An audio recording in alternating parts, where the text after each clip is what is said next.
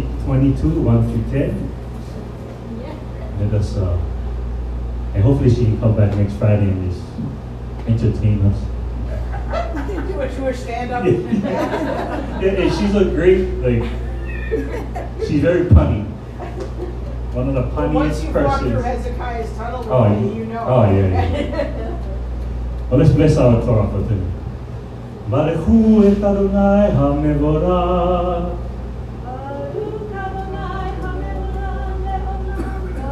Baruch atah Adonai Eloheinu melech haolam asher bakavanu mikol ha'amim ve'natan lanu et torato Baruch atah Adonai noten haTorah noten haBrit Hadashah noten haYeshua. Abba, we thank you once again for your word that has been faithfully, Lord, passed down through the ages. And that tonight, Lord, we can glean from them your very inspired word. And as your word goes out, Lord, let it perform the work that it was meant to do. Give us insight, Lord, to your understanding of the scriptures. Let your, let the Spirit, Lord, your Ruach HaKodesh, illuminate our minds. That tomorrow we can go and serve you even stronger. In Yeshua's mighty name, and we all say, Amen. I'll just say one thing. While we were in Montreal, I wanted to go house to house. Nobody wanted to go house to house. I don't know what happened. Like, all of a sudden, when I didn't know what happened. It was too cold. It was negative. Oh, it was only like negative twenty? Come on. I'm not there all afternoon. In fact, I was shoveling snow. No, don't shovel snow. I said, no, I don't get to do this at all. And your wife's making snow angels. Yes. I'm like, no, snow angels. She didn't get stuck with like one foot of snow. She's going to get stuck in there, like, I'm going to lose her. So today we're going to look at uh, Genesis twenty-two. It says in the first uh, verse, now it came to, bat, to pass about after these things. So we look at after what things? In the immediate context, it would be the surviving the uh, interaction with Abimelech. And the next thing was the birth of the promised seed son. And the third thing would be the securing of the landholding. A piece of the promised land he actually secured. Now we look at, um, he was in Beersheba. This is a, a map of Beersheba. Can you get the next one? This is Tel Beersheba. So it kind of looks exactly like that. This is one of the cities in Beersheba, or Tel es-Saba. And if you look on the bottom, we, we have this little well. You get that next picture, Mom? So you remember Abraham, he planted that tamarisk tree right next to the well? There it is. There it is. It's the exact tree. They, they, they pruned it a little. But well, you can go to the next one. But what it is is that well, if you believe it or not, is two hundred twenty-nine feet deep. So a tel, what a tel is, when one people group lives there and it gets old, they just leave it there and they put dirt and they make it flat again. And they make it, and somebody else, another uh, generation. generation, and they just fill it up. And so now it's, uh, so when Abraham was there, he just dug like five feet and the well was right there. But it's two hundred twenty-nine feet, like a twenty-story building. And that's the kind of buildings that this guy hangs off of. He hangs off the buildings, wow. Cleaning windows. So if you ever need your windows cleaned, uh, he cannot be all there to actually go over, but he doesn't. So this is a picture of the well, and these two guys looking at the well. I was trying to find the one with um, oh, me and Jackie yeah. when we were there together. So in Beersheba, there's maybe seven wells that were dug during that period, and I just. Yeah, it's the wells. Seven, seven. Yeah, well, seven, seven ewe lambs and seven um, wells. Seven. Yeah. And there is wells. There's seven. This is another one, and you get the other. Those are free. I think this one you have to pay to get it. It's the international well, so people go there and you you have to pay to get in that one. So there's a lot of water in Beersheba. And this is another well, this hanging out, hanging out on the outskirts of the city. And when you get there, you, there's this parking, Be'er Avraham, Abraham's well, parking all over the place. So Abraham, he planted a tree to illustrate the pulling down of his roots. I don't know if the tree actually provided shade for him by the time he passed away, but the most important thing was that he will be there for his lineage, so that they can come and enjoy the shade and understand his claim to that piece of the promised land. Now remember, this was the first Jewish settlement. And then he goes on to say that God tested Abraham. So how many tests did Yehovah give to Abraham? Anybody any guess? According to this, you know, uh, higher. It's a nice round number. Anyway, according to Maimonides, also known as a, a Rabbi Rambam, it was ten tests that Abraham was administered.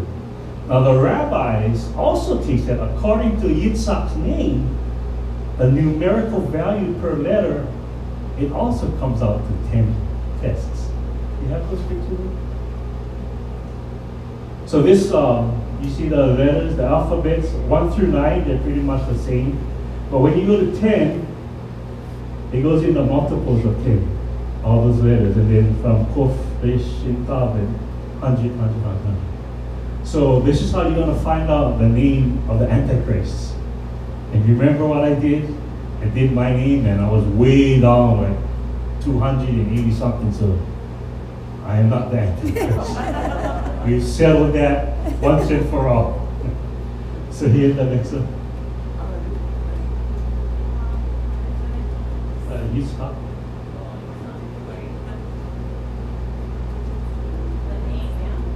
Yeah. Did you see what I wrote? Okay, no, not that. Uh,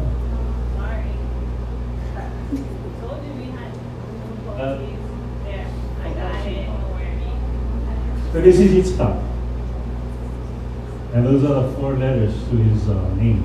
You go to the next one.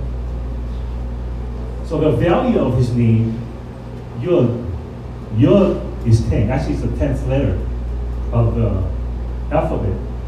So with this Yod, the rabbis teach that Abraham will go through ten trials, ten testings.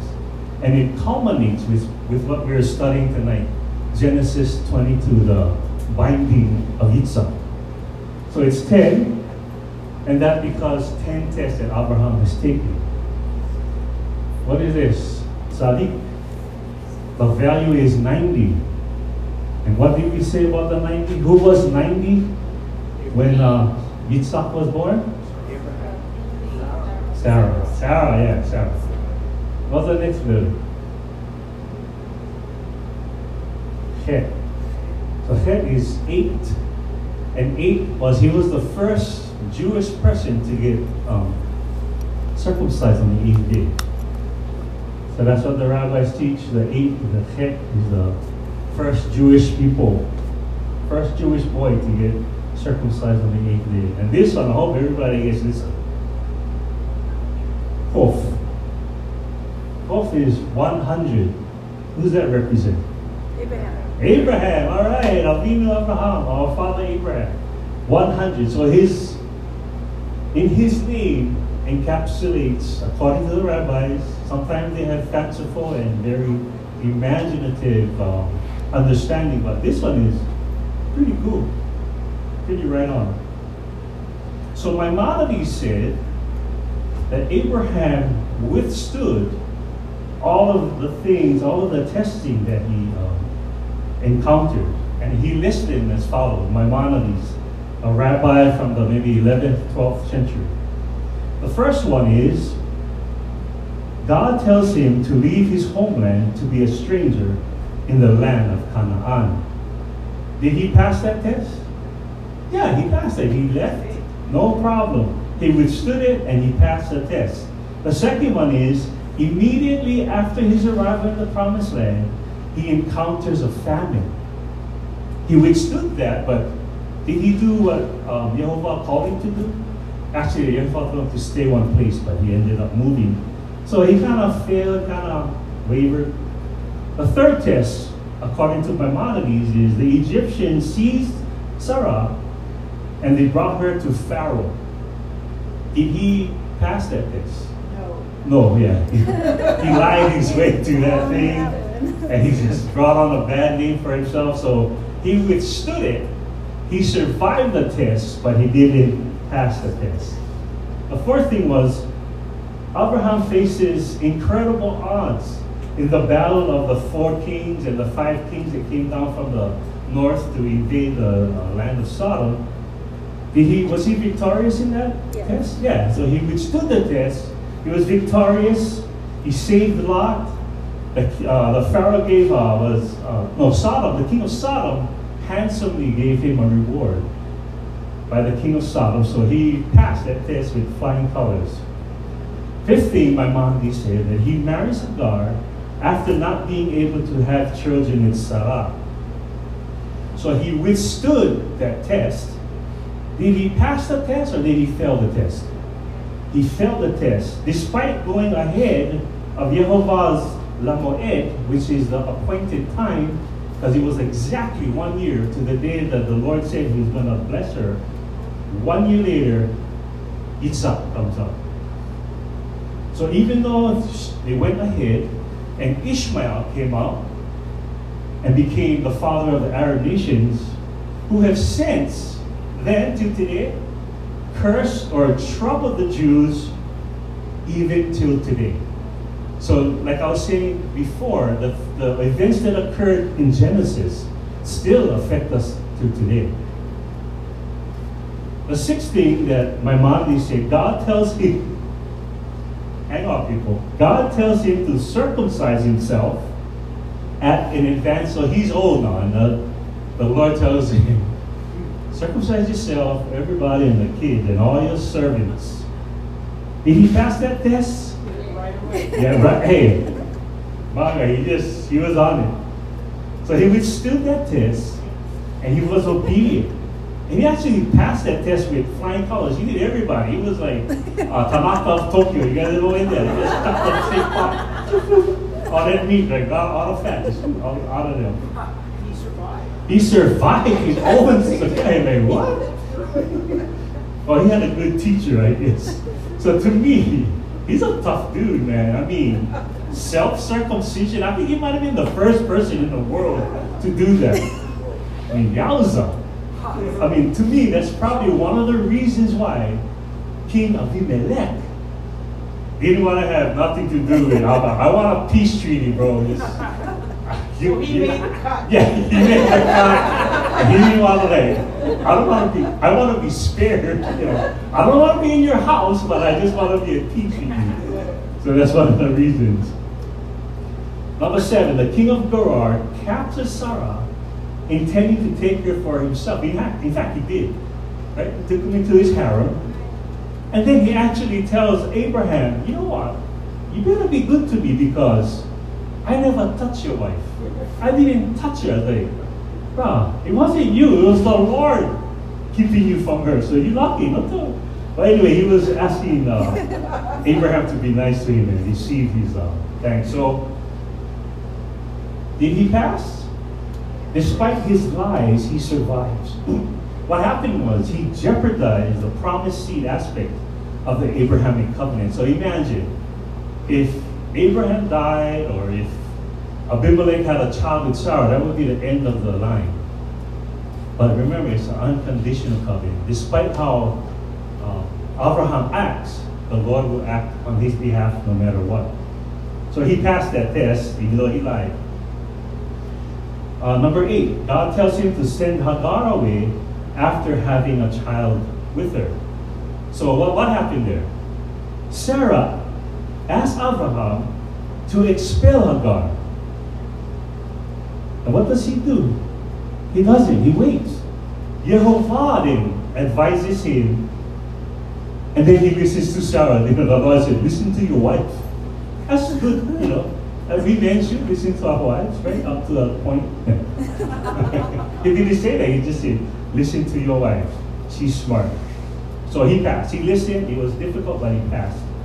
The ninth thing he said, that his son Ishmael becomes estranged. So Abraham's son, whom he loved, it was his only son, but he was the son of the flesh. He wasn't the son of the promise. So he was over thirteen years to seventeen years. Abraham, that was his only boy he had. But he complies with Sarah's request and wishes, because while everyone was celebrating at the weaning celebration, right? We had we get the one-year baby um, and a party luau. For them, it's three to five years old, and they have a weaning luau, right? And and like like for Abraham, it was for him. Now he can have contact with Sarah again, right? So he can have her, and he, the party is for him. Just like here, the luau, the baby is one year old. They don't know what's going on. The parents are partying and everybody is frolicking and having a good time. So while everyone was celebrating his Yitzchak's meaning, Ishmael was mocking this child. He was, the, the play on word was Yitzhaking Yitzhak. So he was mocking, he was laughing in a mocking manner. And what Sarah saw was the mocking that he had learned from his mother Hagar. So he passed that test. At the final test, God tells him to sacrifice his dear son Yitzhak upon the altar. Here is the tenth and final testing to prove Abe's complete love and obedience for Yehovah. Will he pass this final test? We will see. And that was uh, verses one A and B. Now we're on one C. And said to Abraham, and he said, he named me, or here I am. He's saying, I am here, Lord, and I am listening intently. Before, it was hard for me to listen because I was worried about all these things, but now I understand who you are and what you are. Now the Lord's commands in this next verse would be difficult for any of us to adhere to or to keep. Uh, I have a son, he has a son, he has a son. Kev got two sons.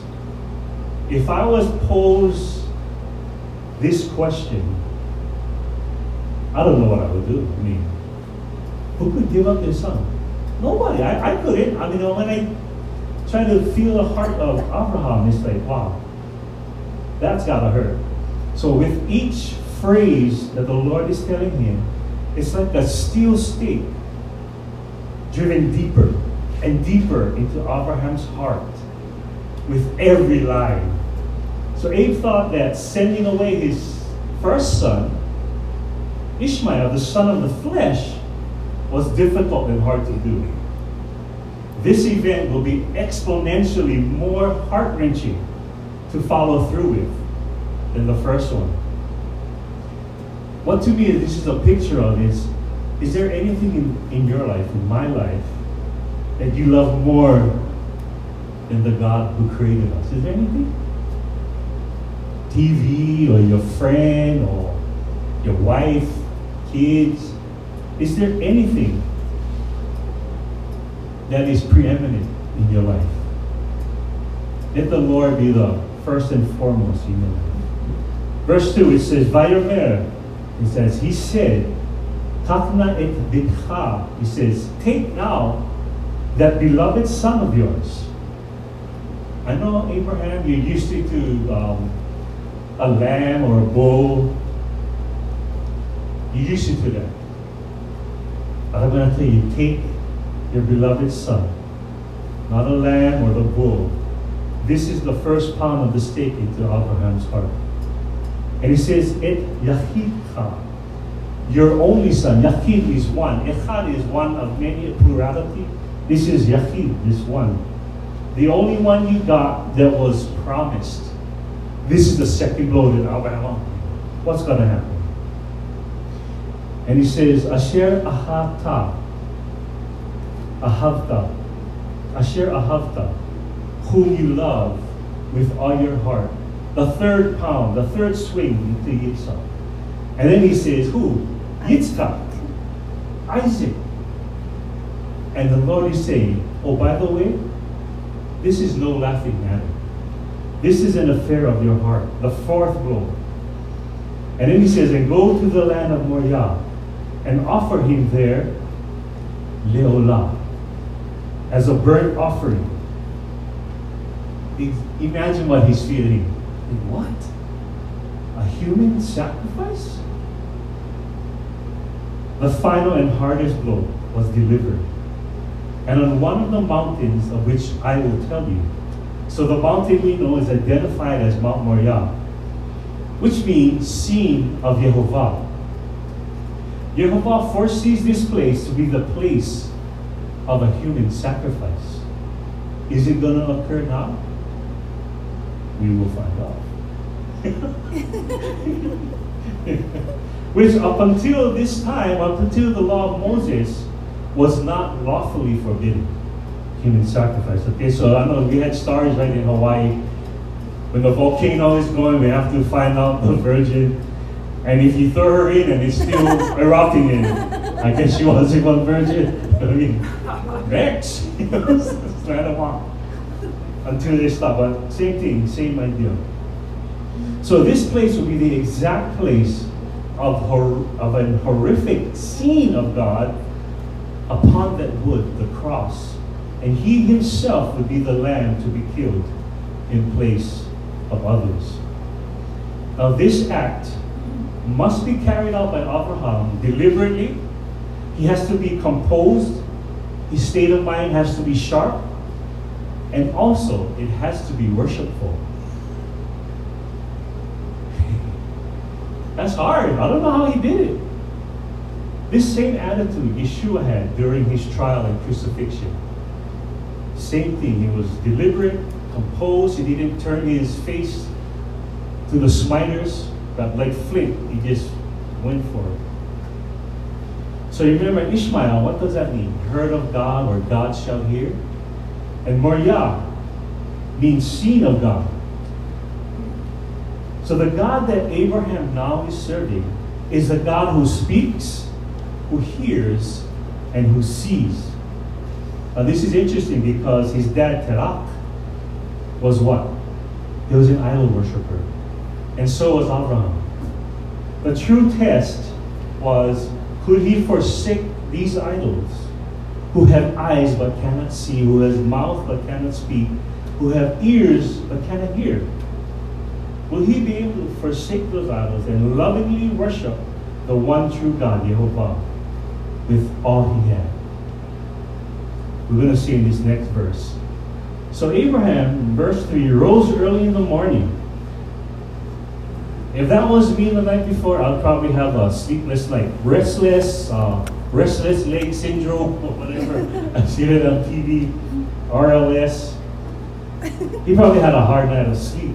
Now, most farmers wake up early anyway, right, to tend the animals.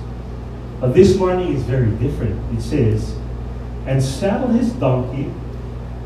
The Hebrew word is tomorrow. When you read it in the English letter, it looks like tomorrow. Hey, we need some tomorrow friends. As well as the donkeys. Well, it's not, it's tomorrow. He saddled his donkeys and he took two of his young men. A young man, a nasa, means servants who grew up as children under in Abraham's household as servants. And now they are young adult servants with him and Yitzhak, his son. So there are four men who are part of this trek from Beersheba to Mount Moriah. And it says, and he split wood for the burnt offering and arose and went to the place of which God had told him. So he prepared the thing that was heaviest on his mind. It was the wood, the wood that had to burn the offering. Imagine what his thoughts are going through in his mind. What if that was my own son? It's almost like walking him down um, death row. You know, at the end is the execution, and they're ready to, I don't know how they do it nowadays, I guess, lethal injection. That would be hard. So his faith is being really tested this time. It's like the climax of the test. Now remember last week we talked about what happened at the Tower of Babel. The Hebrew word for confuse was balal, balal, which means a mixing, a mixing up of words or twisting of the words. And what words were they mixing? It says in Hebrew, safatam. It's their language. What was their language at the time of the Tower of Babel? It was Hebrew. So Hebrew is the language of God, the first language ever. So in many languages, there are traces of the Hebrew language. In some languages, there are exact same words with the exact same meanings. And one of them was, in Hawaiian, is make, or make, means death, to die. Now, Yehovah make in Hebrew means the God who smites, the God who causes to die. In Hawaiian and in Hebrew, they have the exact same meaning, the exact same word. And that's how the mixing, not all the words will be the same, but there will be some that come out of the mix that may match. Ola is another word, ola. In Hawaiian and Hebrew, it has opposite meanings. In Hebrew and Hawaiian, it's, it's the opposite of the spectrum. Ola in Hebrew means burnt offering or sacrifice. What does it mean in Hawaiian? Ola, it means life. Ola means life. So ola, if I tell my Hebrew friend ola, it's death. If you tell me ola, you're telling me life and live. But if you put those both meanings with the meanings behind the words, it's interesting. I see it as Yeshua was the sacrifice offered on the cross. And that same sacrifice gives life, gives ola to all who receives his offering. So that death was ola, was a sacrifice. But because of that sacrifice, he gives us ola. He gives us life eternal. That's pretty interesting, yeah? How from the Tower of Babel, you would think that, oh, just, he just made any kind of languages. No. It was confused, and it was a mixture of Hebrew words that somehow, I mean, I know a different language I took, Indian Greek. They, they also have some direct translations over. What is the S words, right? And the S H. So Greek, there's no uh, S H sound, so there's no more sh. It only has only the sigma. So they don't have that S H sound. Verse four, on the third day, Abraham raised his eyes and saw the place from a distance. So two days pass. He's walking into the land. On the third day, he can finally set his eyes upon his target, several miles away. Now, caravans travel at a, at a pace of about twenty miles a day. Now, four men with a pack animal could probably cover twenty-five to thirty miles a day. So fifty to seventy-five miles could have been traversed. So we have uh, this, this um, I forget what it's called. It's a map calculator. You just put in the places. So it says from one point in Beersheba to Mount Moriah is forty miles. Give or take a few miles, say forty to fifty miles. So these men took their time, going maybe eighteen miles a day. Now day three, they may have um, had four to eight miles to go when they see the mountain of Yehovah, Mount Moriah. You get that next? So you got forty-eight, so they they were down in Beersheba, and they got up to Hebron. So from Hebron to Moriah, Mount Moriah is sixteen miles. So they're probably between Hebron and Bethlehem. So Bethlehem is just two miles right out of Jerusalem. It's like really close. So they're between Hebron and Bethlehem, and you can see Mount Moriah. Verse five, Abraham said to his young men, stay here with the chamorro, with the donkey, and I and the lad will go over there, and we will worship and return to you. So they reach a certain point at Mount Moriah, uh, either at the base or somewhere close to the place that Abe had to build the altar. So Abraham and his son separates from the servants. Now this kind of reminds me of how Yeshua would separate himself from everybody and go and worship the Father and pray to the Father. So he informs his servants that he and Yitzhak will be going a ways away, and we will both worship Yehovah. And you know what, guys? We both shall return. I'll be back. As I was telling them. So like okay, Terminator wasn't he? Was Abraham said that first. So why is Abraham, who was so like iffy in the beginning, faithfulness or little faith, why is it now that he's so confident that he and his son will definitely return? We see throughout the passages up to verse, uh, up to chapter twenty-two, his faith is now become unwavering. He went from little faith to much faith. He went from liar to covenant maker. He went from being disrespected to being respected in his community, in his peers, even by the king of Abimelech. Now, according to Yehovah's covenantal promise, his brit, that even if his only son of the promise would be sacrificed, Yehovah would guarantee bring him back to life or resurrect him, because Yitzhak, according to the covenant, would have to sire a son from his own loins. In order to do that, for Yehovah's covenant to come to pass and be fulfilled, Yitzhak must remain alive. And he did. So this is illustrative of what will befall Hamashiach. Hamashiach will have to pay this price. This price will not be paid for right now. Verse six. Abraham took the wood of the burnt offering and laid it on Yitzhak, his son. So the wood that was chopped, he put it on top of Yitzhak, just as Yeshua carried the tree on his back. Again, this is a precursor of what is to come to Hamashiach. And he took in his hands the fire and the knife. You guys got that? The fire and the knife? You guys see any significance in that? Here is a great example of how Abraham was the first Polynesian. He was the first fire knife dancer. So, he's pretty nuts. I mean, hey, look at that. He started even to today. We have fire knife competitions at the end. Polynesian culture. Monday I'm going. I'll you check it out. You're going to say, I've been off, bro.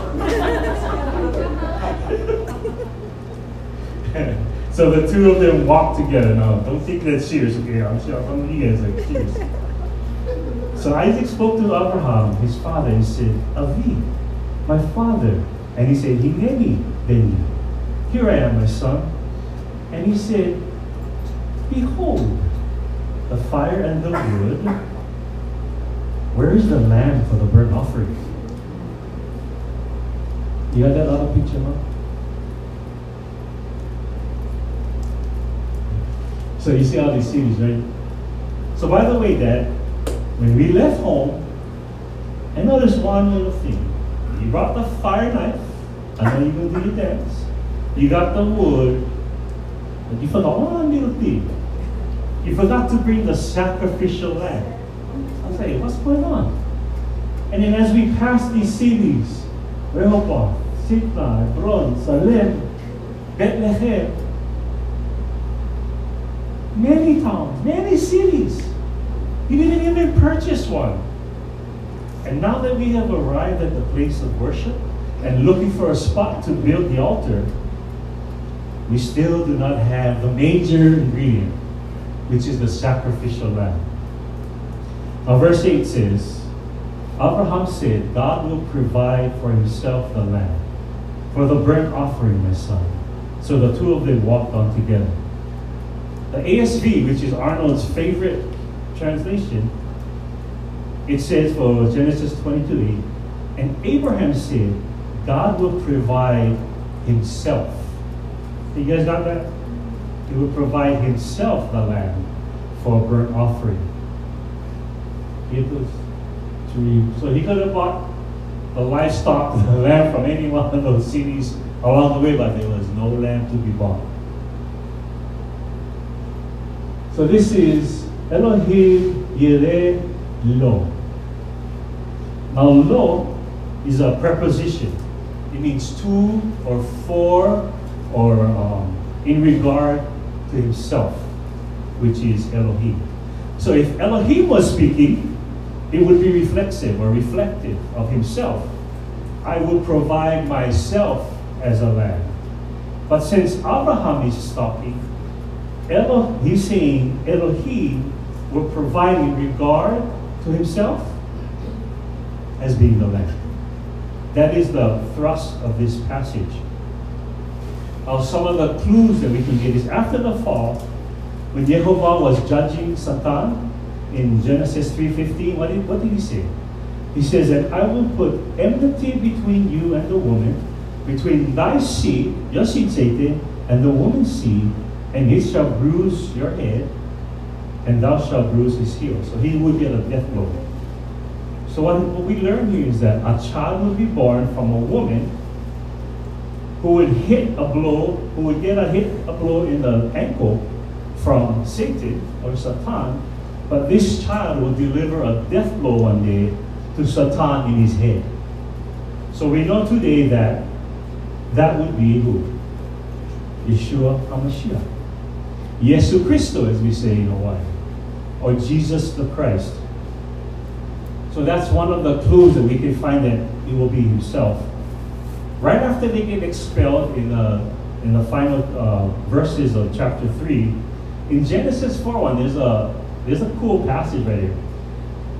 So they got expelled from the garden, and this is what Eve was thinking, that God himself would be born to her as her firstborn son, which would be the firstborn child ever in human history. And she was right. She is correct in her first inference that God would become a man and be born of a woman. And then we find out in Isaiah seven fourteen that it was Alma, a virgin woman. But she was incorrect in thinking that she would bear the Redeemer and Savior of the world at this time. Because if you look at Cain, nothing like Yeshua, right? Nothing. So in verse one of Genesis four, it says, Veha Adam yada et Chava ishto. It means, and Adam knew Chava, or Eve, his wife. And he says, Vatahar. When they knew each other, she conceived. And then it says, Vatelel et Kain. And she bore Kain. She gave birth to Kain. And he goes on to say, Vatomer kaniti ish et Yehovah. And she said, I have gotten a man, Yehovah. So she believed that when she gave birth to Cain, the man that was promised in Genesis three fifteen was Yehovah himself. Can you hear the one with the next one? So it says, Vateled et Kain. Kain is Cain. Vateled et Kain.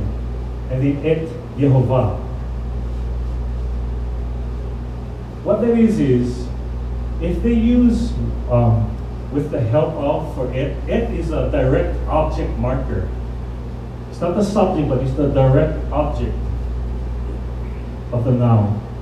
So the, if they're going to say with the help of Yehovah, he would have been born with the help of Cain. So the only way that you can see this passage is she thought that it was Yehovah himself. So you add three fifteen with this, and with what Abraham, Avinu Abraham is saying now, is that God will provide himself, because he will be a man and he will die for the sins of the world.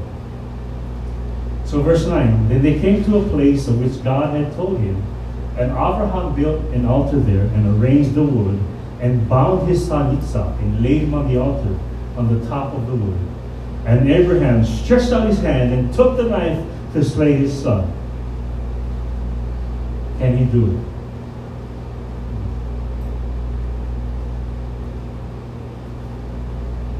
So we're going to stop there because it's kind of eight forty really. So this is just a side-by-side analysis of the sacrifice of Yitzhak and the sacrifice of Yeshua. Sacrifice, did it take away the sins? No. This uh, yeah, it did. It was Abraham's only son. It was Abba's only son. One rides the donkey. One rides the donkey. They both carried the wood. One got caught in the thicket with the thorns. The other one was crowned with thorns. One agreed to be sacrificed. He didn't resist, just as Yeshua didn't resist. Mount Moriah is right outside the city of Selah. And it's the same place that Yeshua is on Calvary. And God will provide the land. And God himself is the land. So if you guys can remember those things that from the beginning, from the beginning, God is going to come and dwell with us, Emmanuel. And now he went back to heaven, but he's going to come back, and we got to be ready. And so, um, can I mention one thing that Jacques Isaac Abizon teaches about this? Yeah, of course. He says also you have the uh, two men and the donkey. The two men, the two servants, and the donkey.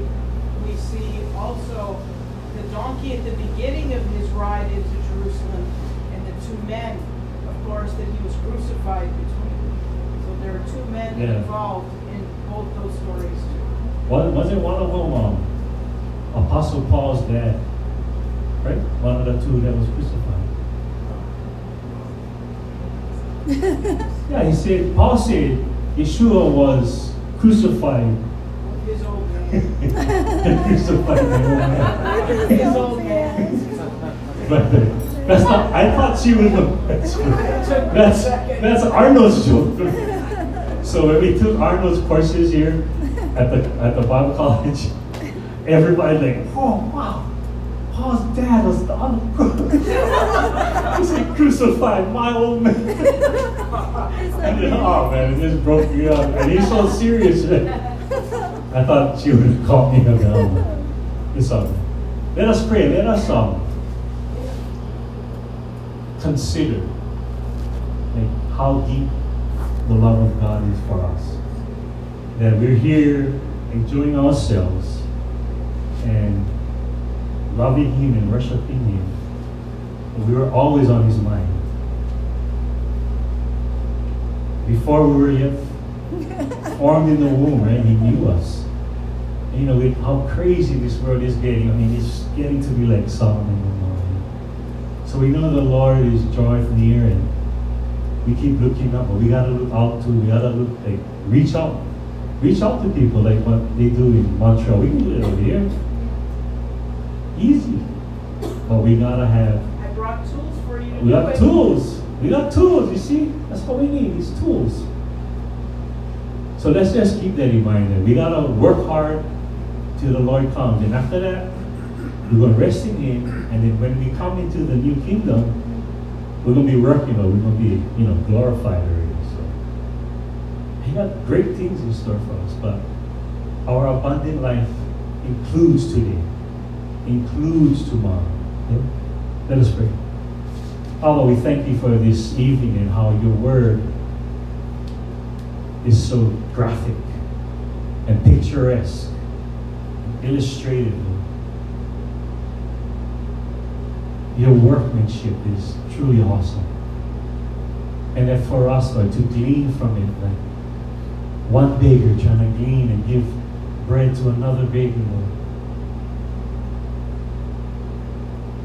You've created us all equal. And you are a great God. We thank you for humbling yourself and leaving on the cross. Lord, teach us your ways, Lord.